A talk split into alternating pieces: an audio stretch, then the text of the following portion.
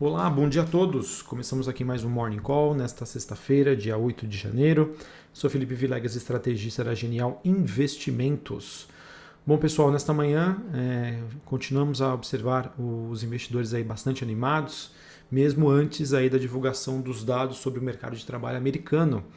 Então, nesta manhã, bolsas europeias e futuros de ações dos Estados Unidos sobem à medida em que investidores ainda continuam né, a, a enxergar uma perspectiva de crescimento econômico, mesmo depois das turbulências que aconteceram recentemente lá em Washington, é, em direção então à perspectiva de uma presidência de Biden e um Congresso aí controlado pelos democratas. Digamos que os investidores então estão apostando que o controle democrata do Senado vai dar ao presidente eleito maior poder para lutar contra a desaceleração econômica provocada pela pandemia. E isso inclui mais estímulos, como Biden já havia prometido, que os famosos, né, os chequinhos, os Corona Vouchers de estímulos poderiam chegar a 2 mil dólares e seriam enviados imediatamente caso o seu partido vencesse na Geórgia. Enquanto isso, o presidente Donald Trump prometeu ontem a buscar uma transição suave de poder e acabou condenando aí todos os distúrbios ocorridos. Também temos hoje as ações europeias indo para a sua melhor semana desde novembro, lideradas pelo setor de viagens e de tecnologia. Na Ásia, nós tivemos as ações por lá também tendo o maior salto é, em cerca de dois meses, em meio à demanda por ações vinculadas a veículos elétricos e semicondutores. O índice MSI de ações emergentes atingiu ontem o seu pico intradiário é, esse que seria o ponto mais alto nos últimos 13 anos. E o Bitcoin, que chegou a testar ontem a marca dos 40 mil dólares, hoje, por enquanto, tem um dia de realização de lucros. É, sobre o desempenho das moedas, a gente tem um índice dólar anulando uma alta registrada mais cedo, enquanto moedas pares do real acabam tendo um desempenho misto.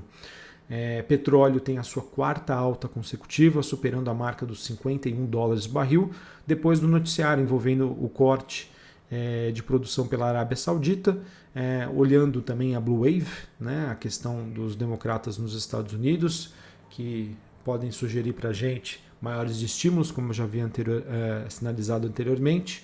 E olhando para o desempenho dos metais, temos um movimento de baixa nas bolsas de Londres, enquanto o vergalhão de aço na China é, tem um movimento positivo após ter sido decretado um lockdown, uma quarentena numa cidade produtora.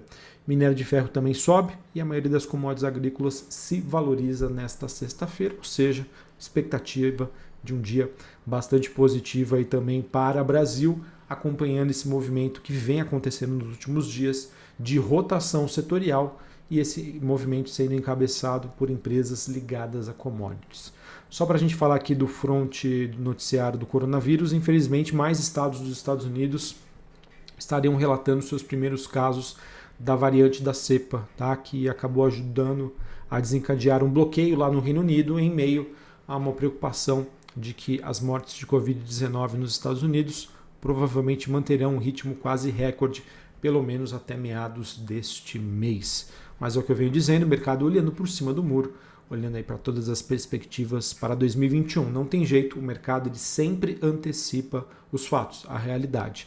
Então, mesmo que a gente tenha esses problemas é, de curto prazo envolvendo a questão da Covid-19, mercado, entre aspas, né, ignorando isso, é a dicotomia que acontece é, no mercado financeiro.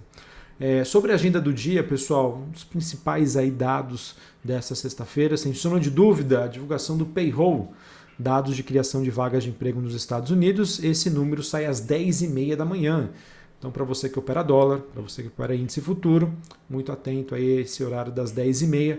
É um, é um indicador aí que costuma trazer bastante volatilidade. Além disso, a gente também tem alguns dirigentes do Fed que discursam ao longo do dia. Uh, deixa eu ver aqui sobre o Brasil. Nós temos dados sobre a inflação às 8 horas da manhã. Às 9 horas da manhã, produção industrial. E às 10 horas da manhã, dados sobre produção, exportação e vendas de veículos. Dados informados pela Anfávia. Bom, pessoal, falando um pouquinho aí sobre Brasil e o movimento que a gente viu ontem, muito feliz né, da Bolsa ter atingido a sua, sua nova máxima histórica em termos nominais. E a gente teve né, um, dia que foi até interessante de se observar em que nós tivemos uma forte alta da bolsa, do dólar e dos juros. Né? Olha que interessante.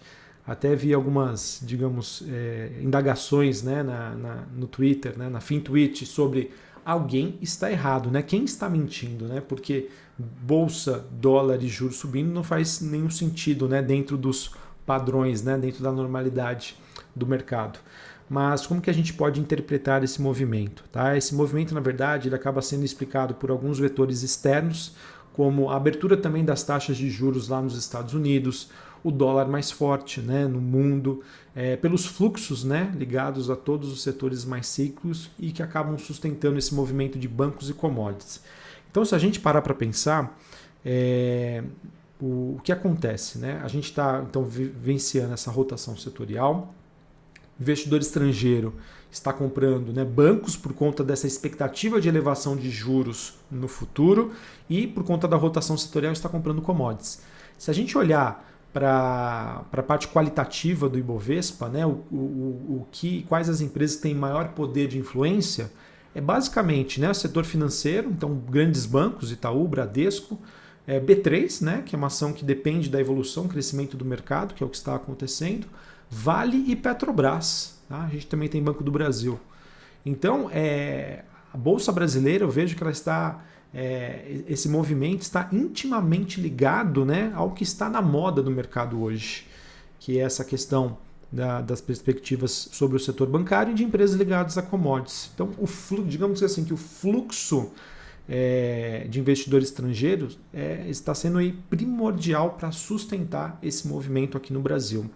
É, enquanto que a gente ainda tem algumas questões, né, como eu já venho trazendo aqui para vocês, sobre quem vai ser o presidente da Câmara, quem vai ser o presidente do Senado aqui no Brasil, todos esses temas que a gente está no vácuo, né, a gente está no escuro ainda, porque só serão decididos é, em meados ali de fevereiro barra março. Tá? Então, o, que, que, é, o que, que é interessante da gente observar? Que dólar e os juros estão, acabam por receber né, essa questão do risco aqui Brasil.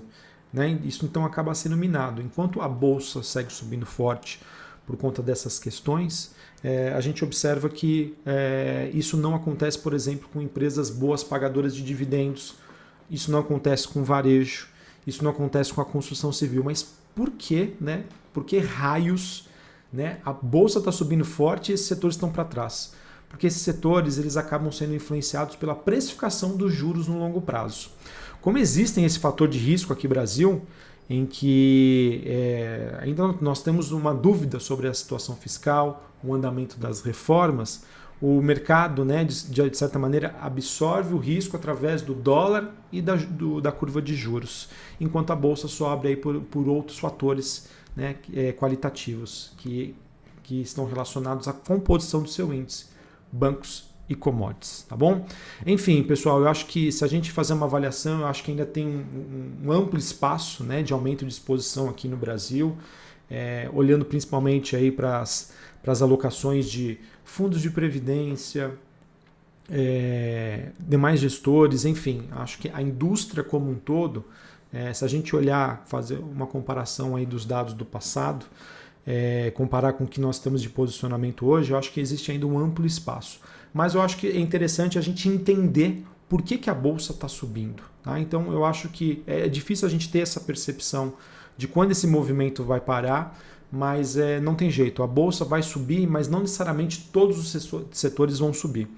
É, vejo que deve ganhar destaque, então, por enquanto, né? bancos e empresas ligadas a commodities que é o que está é um movimento global, em detrimento de empresas boas pagadoras de dividendos, setor elétrico, é, que mais? Varejo, construção civil, que vão ser setores que vão acabar sofrendo por conta da elevação do, da curva de juros e possível também elevação do dólar. Tá bom? Então é só para a gente entender é, o que está justificando esse movimento aí bastante positivo da bolsa. Bastante interessante isso. Uh, bom, um tema que vai ser muito comentado aí durante 2021, que eu já começo a ver aqui pra, olhando para algumas alguns analistas, né, economistas, é o tema reflação. O que, que seria essa reflação? Reflação nada mais é do que uma política fiscal monetária destinada à expansão da produção, estimulação dos gastos e contenção né, da deflação, e que geralmente acontece após um período de incerteza econômica ou recessão. Tá? E esse termo também pode ser usado para descrever a primeira fase da recuperação econômica após um período de, de contração. Então, acho que vai ser um tema super abordado é, nos próximos meses, né, frente a essa crise que nós passamos em 2021. Tá bom? Apesar disso, pessoal, quero reforçar aqui o, o, o, alerta né, sobre, na ausência, pessoal, de um ajuste fiscal mais amplo aqui no Brasil, não acredito que o mercado daria o benefício da dúvida.